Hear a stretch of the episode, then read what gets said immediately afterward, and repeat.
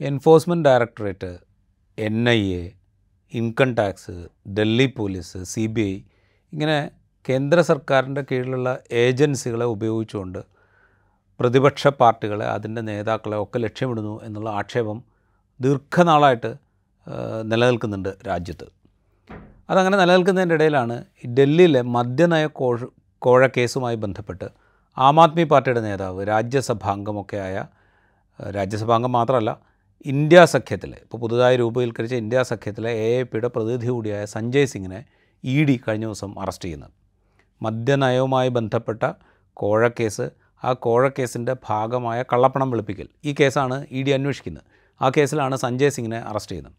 ഈ അറസ്റ്റ് ചെയ്യുന്നതിന്റെ തൊട്ട് പിറകെ സഞ്ജയ് സിംഗിനെ അറസ്റ്റ് ചെയ്യുന്നു അതിന്റെ തൊട്ട് പിറകെ ഇതേ കേസിൽ നേരത്തെ നേരത്തെ അറസ്റ്റിലായ എ പിയുടെ നേതാവും ഡൽഹിയുടെ മുൻ ഉപമുഖ്യമന്ത്രിയുമായ മനീഷ് സിസോദിയ ജാമ്യം ആവശ്യപ്പെട്ടുകൊണ്ട് സുപ്രീം കോടതിയിൽ നൽകിയ ഹർജിയിൽ ആ ഹർജി പരിഗണിക്കവേ സുപ്രീം കോടതിയിൽ നിന്ന് ചില നിരീക്ഷണങ്ങളുണ്ടായി. നിരീക്ഷണങ്ങൾ എന്ന് പറഞ്ഞാൽ സാധാരണ നിരീക്ഷണങ്ങളല്ല ഇ ഡിയെ പ്രതിക്കൂട്ടിൽ നിർത്തുന്നത് എൻഫോഴ്സ്മെന്റ് ഡയറക്ടറേറ്റിനെ പ്രതിക്കൂട്ടിൽ നിർത്തുന്ന നില നിർത്തുന്ന തലത്തിലുള്ള നിരീക്ഷണങ്ങളാണ് സുപ്രീം കോടതിയിൽ നിന്ന് ഉണ്ടായത്. സുപ്രീം കോടതി പറയുന്നത് വിചാരണ കോടതിയിൽ രണ്ട് മിനിറ്റ് കൊണ്ട് തകർന്നു പോകാവുന്ന കേസല്ലേ ഉള്ളൂ ഇത് എന്നായിരുന്നു സുപ്രീം കോടതിയുടെ നിരീക്ഷണം. എന്തുകൊണ്ടാണ് പരമോന്നത കോടതിക്ക് ഈ നിരീക്ഷണത്തിലേക്ക് എത്തേണ്ടി വന്നത് എന്നുള്ളത് ഗൗരവമുള്ള ഒരു ചോദ്യമാണ്. എൻഫോഴ്സ്മെന്റ് ഡയറക്ടറേറ്റ് ഈ കാലാകാലങ്ങളായി നടത്തിക്കൊണ്ടിരിക്കുന്ന ഈ കാലത്തിനിടെ നടത്തിക്കൊണ്ടിരിക്കുന്ന പലതരത്തിലുള്ള അന്വേഷണങ്ങൾ പലതരത്തിലുള്ള റെയ്ഡുകൾ ഇതിന്റെയൊക്കെ കാര്യകാരണങ്ങളിലേക്ക് വിരൽ ചൂണ്ടുന്നതാണ് സുപ്രീം കോടതിയുടെ ഈ നിരീക്ഷണം എന്ന് വേണമെങ്കിൽ നമുക്ക് പറയാവുന്നതാണ്. E D C B I N I A ആദായനികുതി വകുപ്പ് ഡൽഹി പോലീസ് തുടങ്ങി കേന്ദ്ര സർക്കാരിന് കീഴിലുള്ള അന്വേഷണ ഏജൻസികളെ ദുരുപയോഗം ചെയ്യുന്നു എന്ന ആരോപണം ശക്തമായി നിലനിൽക്കുന്നുണ്ട്. ആ കാര്യം നേരത്തെ പറഞ്ഞല്ലോ. അത് ശക്തമായി നിലനിൽക്കുമ്പോഴാണ് സുപ്രീം കോടതിയുടെ ഈ ചോദ്യം വരുന്നത്. രാഷ്ട്രീയ എതിരാളികളെ ലക്ഷ്യമിട്ടുകൊണ്ട് അന്വേഷണ ഏജൻസികളെ നരേന്ദ്രമോദി സർക്കാർ ഉപയോഗിക്കുന്നു എന്ന ആരോപണം അടിസ്ഥാനമില്ലാത്തതല്ല എന്ന് സൂചിപ്പിക്കുന്നതാണ് സുപ്രീം കോടതിയുടെ ഈ നിരീക്ഷണം. എന്തുകൊണ്ട് സുപ്രീം കോടതി ഇത് പറയുന്നു എന്നറിയണമെങ്കിൽ എന്താണ് ഡൽഹി മദ്യനയ കേസ് എന്നറിയണം. ഡൽഹിയിലെ മദ്യനയം നേരത്തെ പറഞ്ഞല്ലോ മനീഷ് സിസോദിയ. മനീഷ് സിസോദിയ ഡൽഹിയുടെ ഉപമുഖ്യമന്ത്രി മാത്രമായിരുന്നില്ല എക്സൈസ് വകുപ്പിന്റെ ചുമതലയുള്ള മന്ത്രി കൂടിയായിരുന്നു. അദ്ദേഹത്തിന് ഉപമുഖ്യമന്ത്രി ആയിരിക്കെ അദ്ദേഹത്തിന്റെ വകുപ്പുകളിലൊന്ന് എക്സൈസ് വകുപ്പ് കൂടിയായിരുന്നു. എക്സൈസ് നയത്തിൽ മാറ്റം വരുത്താൻ രണ്ടായിരത്തി ഇരുപതിൽ എ പി സർക്കാർ തീരുമാനിച്ചു. അങ്ങനെ തീരുമാനിച്ചത് രണ്ടായിരത്തി ഇരുപതിലാണ് തീരുമാനിച്ചെങ്കിൽ പോലും രണ്ടായിരത്തി ഇരുപത്തൊന്ന് ഇരുപത്തിരണ്ട് സാമ്പത്തിക വർഷത്തിലാണ് അത് നടപ്പിൽ വരുന്നത്. ആ നയം എന്ന് പറയുന്നത് മദ്യവിൽപ്പന എന്ന് പറയുന്നത് സർക്കാരിന്റെ കീഴിൽ നിന്ന് പൂർണമായും മാറ്റുക. മദ്യവിൽപ്പന പൂർണമായും സ്വകാര്യ മേഖലയിലേക്ക് മാറ്റുക. മദ്യം വീടുകളിൽ എത്തിച്ചു കൊടുക്കാൻ ഹോം ഡെലിവറി വീടുകളിൽ എത്തിച്ചു കൊടുക്കാൻ അനുവാദം നൽകുക. ഈ മദ്യ ഷോപ്പുകൾ മദ്യം വിൽക്കുന്ന റീറ്റെയിൽ ഔട്ട്ലെറ്റുകൾ പുലർച്ചെ മൂന്ന് മണിവരെ തുറന്നു പ്രവർത്തിക്കാൻ അനുമതി നൽകുക. ഈ മദ്യത്തിന്റെ വില എം ആർ പി എത്രയാണോ ആ എം ആർ പിയിൽ തന്നെ വിൽക്കണമെന്നില്ല. ലൈസൻസുകൾക്ക് വേണമെങ്കിൽ ഡിസ്കൗണ്ട് അനുവദിക്കാം. എത്ര വേണമെങ്കിൽ ഡിസ്കൗണ്ട് അനുവദിക്കാം. ഈ അനുവദിക്കാനുള്ള അനുമതി കൂടി ലൈസൻസുകൾക്ക് ലൈസൻസികൾക്ക് നൽകുക. ഇതായിരുന്നു മദ്യനയത്തിന്റെ കാതൽ. അതായത് മദ്യത്തിന്റെ വിൽപ്പനയ്ക്കുണ്ടായിരുന്ന നിയന്ത്രണങ്ങളൊക്കെ നീക്കുക എന്നുള്ളതായിരുന്നു നയം. അങ്ങനെ ഇത് നീക്കിക്കൊണ്ട് മദ്യ ഷോപ്പുകൾ അനുവദിക്കുമ്പോൾ അതിനും വ്യവസ്ഥ വച്ചിരുന്നു. ഈ നാഷണൽ ക്യാപിറ്റൽ റീജിയൻ അതാണ് ഡൽഹി സംസ്ഥാനമായിട്ട് നമ്മൾ പറയുക നാഷണൽ ക്യാപിറ്റൽ റീജിയൻ എന്നാണ് അതിനെ അത് അറിയപ്പെടുക. ഈ നാഷണൽ ക്യാപിറ്റൽ റീജിയനെ മുപ്പത്തിരണ്ട് സോണുകളാക്കി വിഭജിച്ചിട്ട് ഓരോ സോണിലും ഇരുപത്തേഴ് മദ്യവിൽപ്പനാ കേന്ദ്രങ്ങൾ വീതം അനുവദിക്കുക എന്നുള്ളതായിരുന്നു നയം. ഈ നയം വന്നു ഈ നയം നടപ്പാക്കാൻ തുടങ്ങി. നടപ്പാക്കാൻ തുടങ്ങിയതോടുകൂടി ഇതിൽ അഴിമതി ആരോപണം ഉയർന്നു.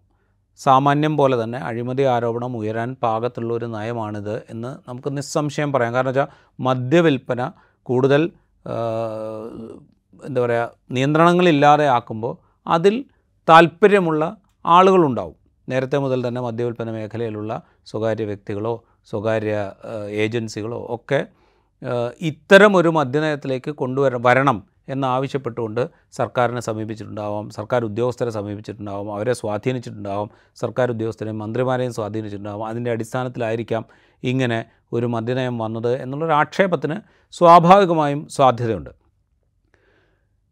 ആരോപണം ഉയർന്നു ആരോപണം ബി ഏറ്റെടുത്തു.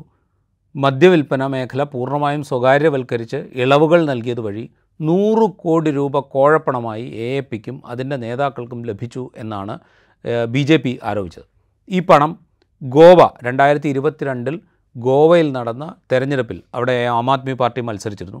ആം ആദ്മി പാർട്ടിയുടെ തെരഞ്ഞെടുപ്പ് ചെലവുകൾക്ക് ഉപയോഗിക്കാനായിട്ട് ഈ നൂറ് കോടി രൂപ മദ്യനയം ഇളവ് നൽകിക്കൊണ്ട് ആ മദ്യനയം ഇങ്ങനെയാണ് വരാൻ പോകുന്നത് എന്ന് മദ്യവിതരണ രംഗത്തുള്ള അല്ലെങ്കിൽ മദ്യവിൽപ്പന രംഗത്തുള്ള വ്യക്തികളെയും സ്ഥാപനങ്ങളെയും ഒക്കെ അറിയിച്ചുകൊണ്ട് നൂറ് കോടി രൂപ എ പിയുടെ എ പിയും എ പിയുടെ നേതാക്കളും കൈക്കൂലിയായി വാങ്ങി എന്നതായിരുന്നു ആരോപണം. അതേസമയം എ പിക്ക് ഇതിനുണ്ടായിരുന്ന ന്യായം എന്ന് പറയുന്നത് രണ്ടായിരത്തി ഇരുപതിൽ നിർദ്ദേശിക്കുകയും രണ്ടായിരത്തി ഇരുപത്തൊന്ന് ഇരുപത്തിരണ്ട് സാമ്പത്തിക വർഷം നടപ്പാക്കുകയും ചെയ്ത ഈ നയത്തിന്റെ അടിസ്ഥാനത്തിൽ സർക്കാർ ഖജനാവിലേക്കുള്ള വരുമാനം കൂടി എന്നുള്ളതായിരുന്നു അവരുടെ ന്യായം. എ പി സർക്കാർ അറിയാലോ എ പിയുടെ ഒരു ഒരു നയം തന്നെ വളരെ ജനപ്രിയമായ പദ്ധതികൾ നടപ്പാക്കുക. അതായത് കറണ്ട് ചാർജ് ഇളവ് നൽകുക വൈദ്യു ജലക്കരം വെള്ളക്കരം ഇളവ് നൽകുക സൗജന്യ ചികിത്സ നൽകുക. ഇങ്ങനെ ഒരുപാട് ജനപ്രിയ പദ്ധതികൾ എ പി സർക്കാരുകൾ നടപ്പാക്കാറുണ്ട്. ഡൽഹിയിൽ നടപ്പാക്കി ഇപ്പോൾ പഞ്ചാബിൽ നടപ്പാക്കിക്കൊണ്ടിരിക്കുന്നു. ഇതൊക്കെ നടപ്പാക്കുന്നുണ്ട്. അപ്പോൾ ഇതിനൊക്കെ പണം വേണം. അപ്പോൾ സർക്കാർ ഖജനാവിലേക്ക് കൂടുതൽ പണം ഉണ്ടാക്കാൻ വേണ്ടിയിട്ടാണ് ഇങ്ങനൊരു നയം നടപ്പാക്കിയതെന്നും അത് നടപ്പാക്കുക വഴി സർക്കാർ ഖജനാവിലേക്ക് എണ്ണായിരത്തി തൊള്ളായിരം കോടി രൂപ എത്തിയെന്നും. മുൻപ് കിട്ടിയിരുന്ന തുകയുമായി കണക്കാക്കുമ്പോൾ ഇരുപത്തിയേഴ് ശതമാനം വർധനയാണ് മദ്യവിൽപ്പനയിൽ നിന്ന് സർക്കാർ ഖജനാവിലേക്ക് ഉണ്ടായ വരുമാനത്തിലുണ്ടായ വർധന എന്നുമാണ് അവർ വാദിച്ചത്. എന്തായാലും ആരോപണങ്ങൾ ഉയർന്നു. ആരോപണങ്ങൾ ഉയർന്നതിന്റെ അടിസ്ഥാനത്തിൽ അന്ന് അവിടുത്തെ ഡൽഹി ഡൽഹി എന്ന് പറയുന്നത് പൂർണമായൊരു സ്റ്റേറ്റ് അല്ലല്ലോ. അവിടെ കൂടുതൽ കാര്യങ്ങൾ നിയന്ത്രിക്കുന്നത് ഡൽഹിയുടെ ലെഫ്റ്റനന്റ് ഗവർണറാണ്. ലെഫ്റ്റനന്റ് ഗവർണറായ സക്സേന. അദ്ദേഹം ഇത് സി ബി ഐ അന്വേഷണത്തിന് വിട്ടു.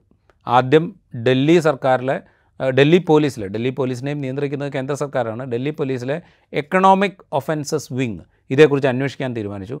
അത് പോരാ എന്ന് തോന്നിയതുകൊണ്ടായിരിക്കണം ലഫ്റ്റനന്റ് ഗവർണർ ഈ ഇടപാടിനെക്കുറിച്ച് അന്വേഷിക്കാൻ സി ബി ഐ ഏർപ്പാടാക്കി. സി ബി ഐ ഏർപ്പാടാക്കിയപ്പോൾ ഡൽഹി സർക്കാർ എന്ത് ചെയ്തു? ഈ നയം അങ്ങ് പിൻവലിച്ചു. ആരോപണത്തിന് കാരണമായ നയം പിൻവലിക്കുകയാണ് എന്നറിയിച്ചു. എന്തായാലും അന്വേഷണം സി ബി ഐ തുടങ്ങി. അന്വേഷണം സി ബി ഐ തുടങ്ങി. ദിനേശ് അറോറ എന്ന് പറയുന്ന അവിടുത്തെ ഡൽഹിയിൽ പലതരത്തിലുള്ള റെസ്റ്റോറന്റ് ശൃംഖല നടത്തിയിരുന്ന വ്യക്തിയായിരുന്നു മുഖ്യപ്രതിയായി അറസ്റ്റ് ചെയ്യപ്പെട്ടത്. പിന്നീട് പലരും അറസ്റ്റിലായി പല സംസ്ഥാനങ്ങളിൽ ഇതര സംസ്ഥാനങ്ങളിൽ നിന്നുള്ള വ്യക്തികൾ വരെ അറസ്റ്റിലായി ഒരാൾ മലയാളിയാണ്. ഹൈദരാബാദിൽ നിന്നുള്ള വേറൊരു വ്യവസായി അറസ്റ്റിലായി ഇങ്ങനെ പല പേരെയും അറസ്റ്റിലാക്കുകയോ പ്രതി ചേർക്കുകയോ ഒക്കെ ചെയ്തുകൊണ്ട് സി ബി ഐ കുറ്റപത്രം തയ്യാറാക്കി. അന്നൊന്നും എക്സൈസ് വകുപ്പിന്റെ ചുമതല കൂടി ഉണ്ടായിരുന്ന ഡൽഹി ഉപമുഖ്യമന്ത്രിയായിരുന്ന മനീഷ് സിസോദിയുടെ പേര് ഈ കേസിൽ ഉൾപ്പെട്ടിരുന്നില്ല. പിന്നീട് സി ബി ഐ ഈ കേസന്വേഷണത്തിന്റെ ഭാഗം എന്ന് പറഞ്ഞുകൊണ്ട് മനീഷ് സിസോദിയുടെ വസതിയിൽ റെയ്ഡ് നടത്തുന്നു. മനീഷ് സിസോദിയുടെ വസതിയിൽ ദീർഘമായ റെയ്ഡ് സി ബി ഐ നടത്തി. പക്ഷേ സി ബി ഐ നടത്തിയ റെയ്ഡിന് ശേഷം പ്രത്യേകിച്ച് എന്തെങ്കിലും അതായത് ഈ കോഴ ആരോപണത്തെ സാധൂകരിക്കാൻ പാകത്തിലുള്ള എന്തെങ്കിലും കണ്ടെത്തിയതായി സി ബി ഐ പറഞ്ഞില്ല. മനീഷ് സിസോദിയ പറഞ്ഞത് ഇവിടെ നിന്നൊന്നും കണ്ടെത്തിയില്ല എന്റെ വീട്ടിൽ നിന്നോ ഓഫീസിൽ നിന്നോ ഒന്നും കണ്ടെത്തിയില്ല എന്നാണ് മനീഷ് സിസോദിയ പറഞ്ഞത്. മനീഷ് സിസോദിയ ഇങ്ങനെ അവകാശപ്പെടുമ്പോൾ അതിനെ തള്ളിക്കളയാനോ ഇതാ ഇതൊക്കെ കണ്ടെത്തിയെന്ന് പറയാനോ അന്വേഷണ ഏജൻസി തയ്യാറായതുമില്ല. എന്തായാലും ഈ റെയ്ഡ് കഴിഞ്ഞ് കുറച്ച് സമയം കഴിഞ്ഞപ്പോഴത്തേക്കും മനീഷ് സിസോദിയെ ഈ കേസിൽ പ്രതിയാക്കിക്കൊണ്ട് സി ബി ഐ അറസ്റ്റ് ചെയ്തു. രണ്ടായിരത്തി ഇരുപത്തി മൂന്ന് ഫെബ്രുവരിയിലാണ് മനീഷ് സിസോദിയ അറസ്റ്റിലാവുന്നത്. അതിന്റെ തൊട്ട് പിറകെ മനീഷ് സിസോദിയ ഇ ഡി രംഗപ്രവേശം ചെയ്തു.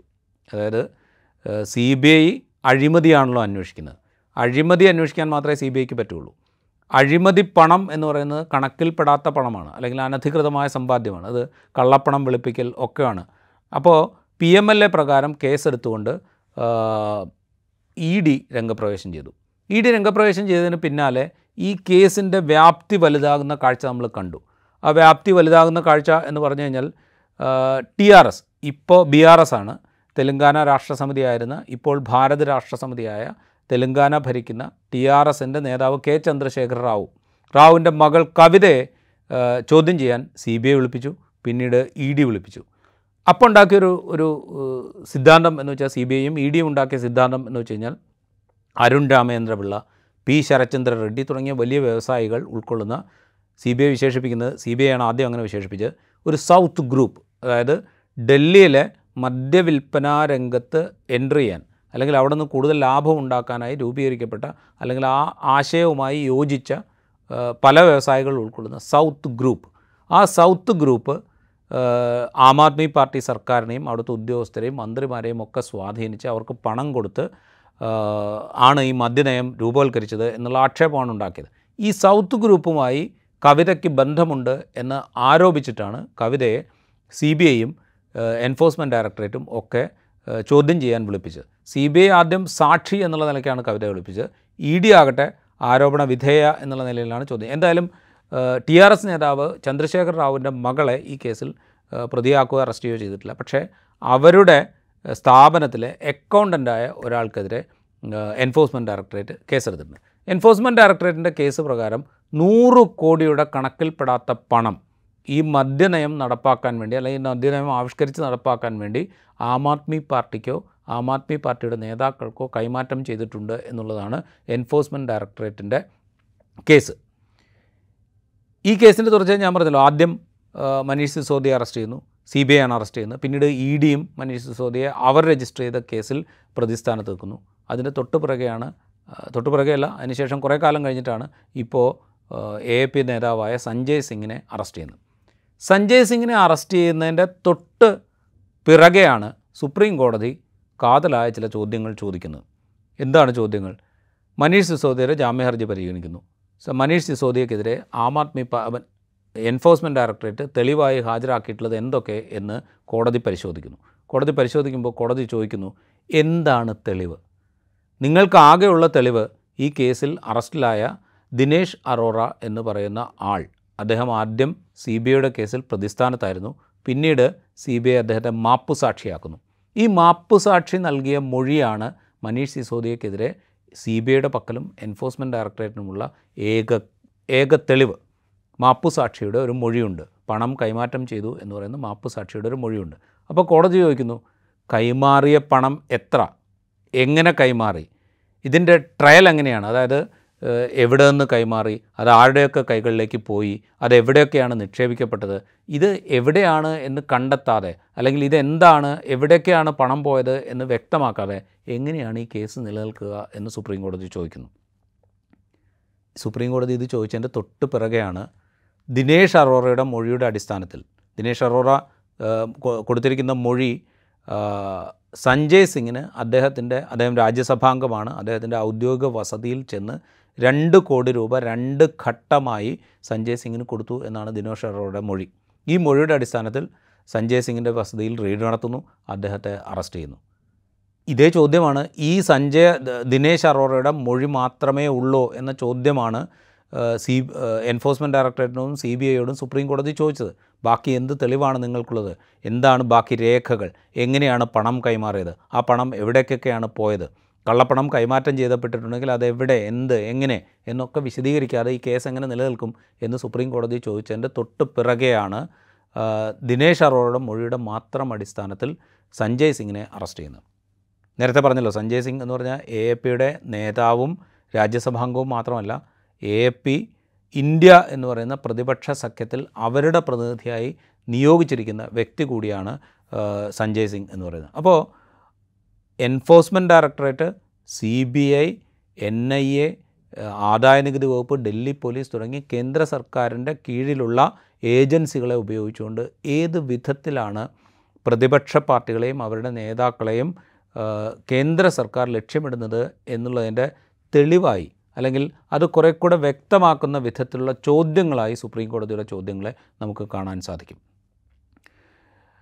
ഇതവിടെ നിൽക്കുമ്പോൾ ഈ സുപ്രീം കോടതിയുടെ ചോദ്യങ്ങൾ സഞ്ജയ് സിംഗിന്റെ അറസ്റ്റ് ഇതൊക്കെ നടക്കുന്നതിന്റെ ഇടെ ഈ ഒക്ടോബർ ആദ്യ വാരം വളരെ പ്രധാനപ്പെട്ടതാണ്. ഒക്ടോബർ ആദ്യ വാരം ഞാൻ ഈ പറഞ്ഞ ഏജൻസികൾ ഈ പറയുന്ന അഞ്ച് ഏജൻസികൾ Delhi police N I A E D ആദായനികുതി വകുപ്പ് സി ബി ഐ. ഇതിൽ സി ബി ഐ മാത്രമാണ് ഈ അഞ്ച് ആദ്യത്തെ ആഴ്ചയിൽ രംഗത്തില്ലാത്തത്. ഈ നാല് ഏജൻസികൾ ആദ്യം പറഞ്ഞ നാല് ഏജൻസികൾ കൂടി പ്രതിപക്ഷം ഭരിക്കുന്ന നാല് സംസ്ഥാനങ്ങളിൽ റെയ്ഡ് നടത്തി. ആരോപണങ്ങളുണ്ട് പലതരത്തിലുള്ള ആക്ഷേപങ്ങളുണ്ട്. ഇതിന്റെ അടിസ്ഥാനത്തിലാണ് raid. E D N I A raid നടത്തുന്നത് ആന്ധ്ര തെലുങ്കാന തുടങ്ങിയ സംസ്ഥാനങ്ങളാണ്. അവിടെ എൻ ഐ എ റെയ്ഡ് നടത്തിന്റെ കാര്യം എന്ന് പറഞ്ഞാൽ മാവോയിസ്റ്റുകളെയും ബന്ധമുണ്ട് എന്ന് ആരോപിച്ചുകൊണ്ട് പൗരാവകാശ പ്രവർത്തകർ സാമൂഹ്യ പ്രവർത്തകർ അവരുടെ വീട് ഓഫീസ് ഇതൊക്കെ ലക്ഷ്യമിട്ടുണ്ടായിരുന്നു റെയ്ഡ്. ഇ ഡിയും ആദായനികുതി വകുപ്പും റെയ്ഡ് നടത്തിയത് തമിഴ്നാട് കർണാടക പശ്ചിമ ബംഗാൾ തെലുങ്കാന എന്നീ സംസ്ഥാനങ്ങളിലാണ്. ആ സംസ്ഥാനങ്ങൾ ഭരിക്കുന്ന പാർട്ടികളുടെ പ്രധാനപ്പെട്ട നേതാക്കളുടെയോ എം എൽ എമാരുടെയോ മന്ത്രിമാരുടെയോ ഒക്കെ ഓഫീസുകളും വീടുകളും ഒക്കെ ആയിരുന്നു റെയ്ഡ്.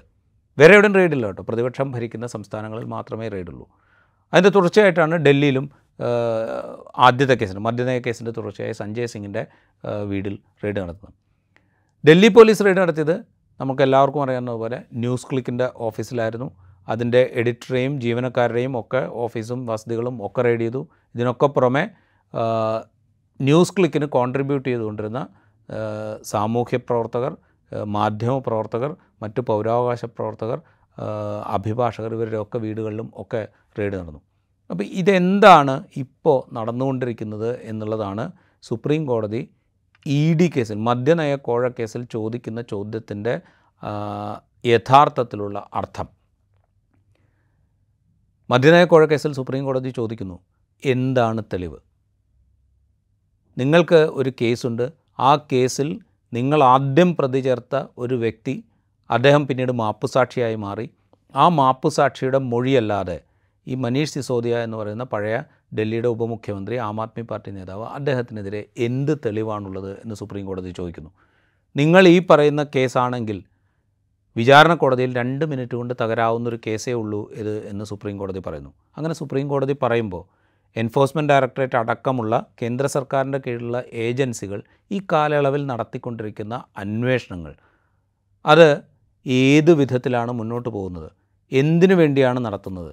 ഇത് രാഷ്ട്രീയമായ പ്രതിപക്ഷ പാർട്ടികളെ അല്ലെങ്കിൽ അതിന്റെ നേതാക്കളെ വേട്ടയാടാൻ വേണ്ടിയിട്ടുള്ള അന്വേഷണമാണ് നടക്കുന്നത് എന്ന ആക്ഷേപത്തിന് സാധുത നൽകുന്നതാണ് സുപ്രീം കോടതിയുടെ ഇന്ന് മനീഷ് സിസോദിയുടെ ജാമ്യാപേക്ഷയുടെ കാര്യത്തിൽ സുപ്രീം കോടതി നടത്തിയ നിരീക്ഷണങ്ങൾ. അവിടെ മാത്രം നിൽക്കുന്നില്ല. ഈ രാഷ്ട്രീയ പാർട്ടികളെ വിട്ടുകളയുക. പങ്കജ് ബൻസാൽ പിതാവ് ബസന്ത് ബൻസാൽ രണ്ടുപേരും ഹരിയാനക്കാരാണ് രണ്ടുപേരും റിയൽ എസ്റ്റേറ്റ് വ്യവസായികളാണ് ദീർഘകാലമായി റിയൽ എസ്റ്റേറ്റ് രംഗത്ത് പ്രവർത്തിക്കുന്ന ആളുകളാണ്. ഇവർ കള്ളപ്പണം വിളിപ്പിച്ചു എന്ന് പറഞ്ഞിട്ട് കേസിൽ ഇ ഡി അറസ്റ്റ് ചെയ്തു. ഇ ഡി അറസ്റ്റ് ചെയ്തു. ഇവർ ജാമ്യാപേക്ഷ സാധാരണ നിലയ്ക്ക് കീഴ്ക്കോടതിയിൽ കൊടുത്തു ഹൈക്കോടതിയിൽ കൊടുത്തു. അവിടെ ഒന്നും ജാമ്യം കിട്ടിയില്ല. അവസാനം സുപ്രീം കോടതിയിലെത്തി. സുപ്രീം കോടതിയിലെത്തിയപ്പോൾ കോടതി ഇ ഡിയോട് ചോദിച്ചു നിങ്ങൾ എന്തുകൊണ്ടാണ് ഇവരെ അറസ്റ്റ് ചെയ്തത്? എന്ന് എന്തുകൊണ്ടാണ് ഇവരെ അറിയിക്കാതിരുന്നത്? അതായത് അറസ്റ്റ് ചെയ്യപ്പെട്ട വ്യക്തികളെ എന്തിനു വേണ്ടി നിങ്ങളെ അറസ്റ്റ് ചെയ്യുന്നു എന്ന് എന്തുകൊണ്ടാണ് അറിയിക്കാതിരുന്നത്? അപ്പോൾ ഇടി പറയുന്നതെന്ന് വെച്ച് കഴിഞ്ഞാൽ അത് അറിയിക്കേണ്ട കാര്യമില്ല എന്നാണ്. സുപ്രീം കോടതി പറഞ്ഞു അങ്ങനെ പറഞ്ഞാൽ പറ്റില്ല.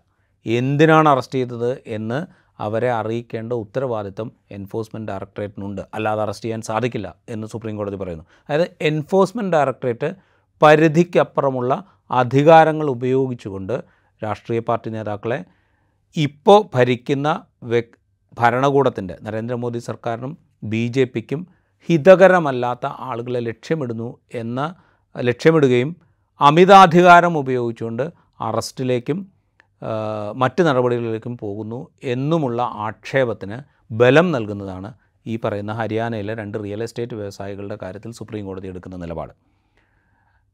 ഇതൊക്കെ നടന്നുകൊണ്ടിരിക്കുമ്പോൾ എൻഫോഴ്സ്മെന്റ് ഡയറക്ടറേറ്റ് എന്താണ് എൻഫോഴ്സ്മെന്റ് ഡയറക്ടറേറ്റ് ഇത്രയും കാലം ചെയ്തുകൊണ്ടിരിക്കുന്നത് എന്നുള്ള കണക്കുകൾ കൂടി നമ്മളൊന്ന് പരിശോധിക്കണം. രണ്ടായിരത്തി അഞ്ച് രണ്ടായിരത്തി രണ്ടിലാണ് എൻഫോഴ്സ്മെന്റ് ഡയറക്ടറേറ്റിനെ നിയന്ത്രിക്കുന്ന നിയമത്തെ കുറെ കൂടെ ശക്തിപ്പെടുത്തിക്കൊണ്ട് അന്നത്തെ എൻ ഡി എ സർക്കാർ എ ബി വാജ്പേയിയുടെ നേതൃത്വത്തിൽ എൻ ഡി എ സർക്കാർ നിയമനിർമ്മാണം നടത്തുന്നത് അത് രണ്ടായിരത്തി അഞ്ചിലാണ് പ്രാബല്യത്തിൽ വരുന്നത്. അന്നു മുതൽ ഇന്ന് വരെ എൻഫോഴ്സ്മെന്റ് ഡയറക്ടറേറ്റ് എടുത്ത കേസുകളുടെ എണ്ണം ഏതാണ്ട് അയ്യായിരത്തി ചില്ലറയാണ്. അയ്യായിരത്തി തൊണ്ണൂറ്റി ഒൻപതോ മറ്റോ ആണ് യഥാർത്ഥ കണക്ക്. ഇത്രയും കേസുകൾ എൻഫോഴ്സ്മെന്റ് ഡയറക്ടറേറ്റ് രണ്ടായിരത്തി അഞ്ച് മുതൽ രണ്ടായിരത്തി ഇരുപത്തി മൂന്ന് വരെയുള്ള കാലത്ത് എടുത്തിട്ടുണ്ട്. രണ്ടായിരത്തി അഞ്ഞൂറ്റി തൊണ്ണൂറ്റി ആറാണ് യഥാർത്ഥ കണക്ക്. രജിസ്റ്റർ ചെയ്ത കേസുകൾ രണ്ടായിരത്തി അഞ്ഞു അഞ്ച് മുതൽ. രണ്ടായിരത്തി ഇരുപത്തി രണ്ട് വരെയുള്ള കണക്കാണിത്. അത് പാർലമെന്റിൽ കേന്ദ്ര സർക്കാർ തന്നെ അറിയിച്ച കണക്കാണിത്. അല്ലാതെ അനൗദ്യോഗികമായ കണക്കല്ല. ഈ കേസുകളിൽ ഇക്കാലയളവിൽ അതായത് രണ്ടായിരത്തി അഞ്ച് മുതൽ രണ്ടായിരത്തി ഇരുപത്തിരണ്ട് വരെ എടുത്താൽ പതിനേഴ് വർഷം. ഈ പതിനേഴ് വർഷത്തിൽ തീർപ്പുണ്ടായത് ഇരുപത്തിയഞ്ച് കേസുകളിൽ മാത്രമാണ്. ഇരുപത്തഞ്ച് കേസുകളിൽ മാത്രമേ തീർപ്പുണ്ടായിട്ടുള്ളൂ. ഇരുപത്തഞ്ച് കേസിൽ ഇരുപത്തിനാലെണ്ണത്തിലും ശിക്ഷിക്കപ്പെട്ടു എന്നാണ് ശിക്ഷിക്കപ്പെട്ടിട്ടുണ്ട്. അതുകൊണ്ട് തന്നെ ഇ ഡി പറയുന്നു ഞങ്ങളുടെ കൺവിക്ഷൻ റേറ്റ് എന്ന് പറയുന്നത് തൊണ്ണൂറ്റിയാറ് ശതമാനമാണ് എന്നാണ് ഇ ഡി പറയുന്നത്. ശരിയാണ് ശിക്ഷിക്കപ്പെട്ട കേസുകളുടെ കണക്കെടുത്താൽ കൂടുതൽ കേസുകൾ ശിക്ഷിക്കപ്പെട്ടു. പക്ഷേ അയ്യായിരത്തി തൊള്ളായിരത്തി ആറ് കേസെടുത്തിട്ട് ഇരുപത്തിയഞ്ചെണ്ണത്തിൽ മാത്രമേ ഈ പതിനേഴ് വർഷത്തിനിടെ അന്വേഷണം പൂർത്തിയാക്കി കുറ്റപത്രം സമർപ്പിച്ച് വിചാരണ പൂർത്തിയാക്കാൻ കഴിഞ്ഞിട്ടുള്ളൂ എന്ന യാഥാർത്ഥ്യം നമ്മുടെ മുമ്പിലുണ്ട്. ബാക്കി കേസുകളിലൊന്നും വിചാരണ ഘട്ടത്തിലേക്ക് പോകാൻ എൻഫോഴ്സ്മെന്റ് ഡയറക്ടറേറ്റിന് സാധിച്ചിട്ടില്ല. ഈ അയ്യായിരത്തി അയ്യായിരത്തി തൊള്ളായിരത്തി ആറ് കേസുകൾ എൻഫോഴ്സ്മെന്റ് ഡയറക്ടറേറ്റ് എടുത്തപ്പോൾ ആകെ ആയിരത്തി ഒരുന്നൂറ്റി നാൽപ്പത്തിരണ്ട് കേസുകളിൽ മാത്രമാണ് കുറ്റപത്രം സമർപ്പിക്കാൻ എൻഫോഴ്സ്മെന്റ് ഡയറക്ടറേറ്റിന് സാധിച്ചത്. ഇത് രണ്ടായിരത്തി ഇരുപത്തിരണ്ടിൽ പാർലമെന്റിൽ പറഞ്ഞ കണക്കാണ്. ഒരു വർഷത്തിനിടെ ചെറിയ മാറ്റങ്ങൾ ഉണ്ടായിട്ടുണ്ടാവും. അപ്പോൾ ഇതാണ് എൻഫോഴ്സ്മെന്റ് ഡയറക്ടറേറ്റ് എന്ന് പറയുന്ന ഏജൻസി അല്ലെങ്കിൽ എൻഫോഴ്സ്മെന്റ് ഡയറക്ടറേറ്റ് ആണെങ്കിലും മറ്റ് കേന്ദ്ര സർക്കാരിനുള്ള അന്വേ കീഴിലുള്ള അന്വേഷണ ഏജൻസികളാണെങ്കിലും രണ്ടായിരത്തി പതിനാലിന് ശേഷം സവിശേഷമായി രാജ്യത്ത് നടത്തിക്കൊണ്ടിരിക്കുന്ന പ്രവർത്തനങ്ങളുടെ ഒരു രത്ന ചുരുക്കം.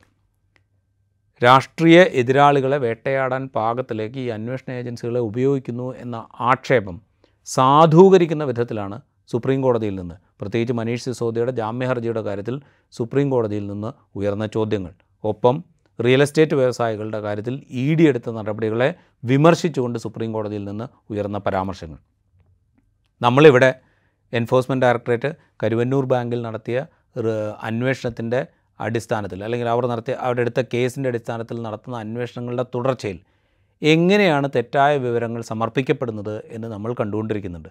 ആ തെറ്റായ വിവരങ്ങൾ പലതും തൊണ്ട തൊടാതെ വിഴുങ്ങിക്കൊണ്ടിരിക്കുമ്പോഴാണ് പരമോന്നത കോടതിയിൽ നിന്ന് ഇങ്ങനെയാണോ അന്വേഷിക്കുന്നത്? ഈ തെളിവുകളുടെ അടിസ്ഥാനത്തിലാണോ നിങ്ങൾ അറസ്റ്റ് ചെയ്യുന്നത്? ഈ തെളിവുകളുടെ അടിസ്ഥാനത്തിലാണോ നിങ്ങൾ അറസ്റ്റ് ചെയ്ത് ഫെബ്രുവരി മുതൽ ഒക്ടോബർ വരെ എടുക്കുമ്പോൾ എട്ട് മാസം രാജ്യത്തെ ഒരു പ്രധാനപ്പെട്ട രാഷ്ട്രീയ നേതാവിനെ നിങ്ങൾ തടവിൽ വയ്ക്കുന്നത് എന്ന ചോദ്യം സുപ്രീം കോടതിയിൽ നിന്ന് പരമോന്നത കോടതിയിൽ നിന്ന് ഉയരുന്നത്. ഇതുകൊണ്ടൊന്നും എൻഫോഴ്സ്മെന്റ് ഡയറക്ടറേറ്റിനെ ഉപയോ ഉപയോഗിച്ചുകൊണ്ടുള്ള രാഷ്ട്രീയ നീക്കങ്ങൾ അവസാനിക്കും എന്ന് കരുതേണ്ടതില്ല. പരമോന്നത കോടതിയിൽ നിന്ന് എന്ത് ചോദ്യങ്ങളുണ്ടായാലും രണ്ടായിരത്തി ഇരുപത്തിനാലിലെ ലോക്സഭാ തെരഞ്ഞെടുപ്പിന്റെ പ്രഖ്യാപനമുണ്ടാകും വരെ എൻഫോഴ്സ്മെന്റ് ഡയറക്ടറേറ്റ് ഈ പറയുന്ന സംസ്ഥാനങ്ങളിലൊക്കെ അതായത് പ്രതിപക്ഷം ഭരിക്കുന്ന സംസ്ഥാനങ്ങളിലൊക്കെ അവരുടെ രാഷ്ട്രീയ പ്രേരിതമായ നീക്കങ്ങൾ തുടരും എന്ന് തന്നെ നമ്മൾ കരുതണം.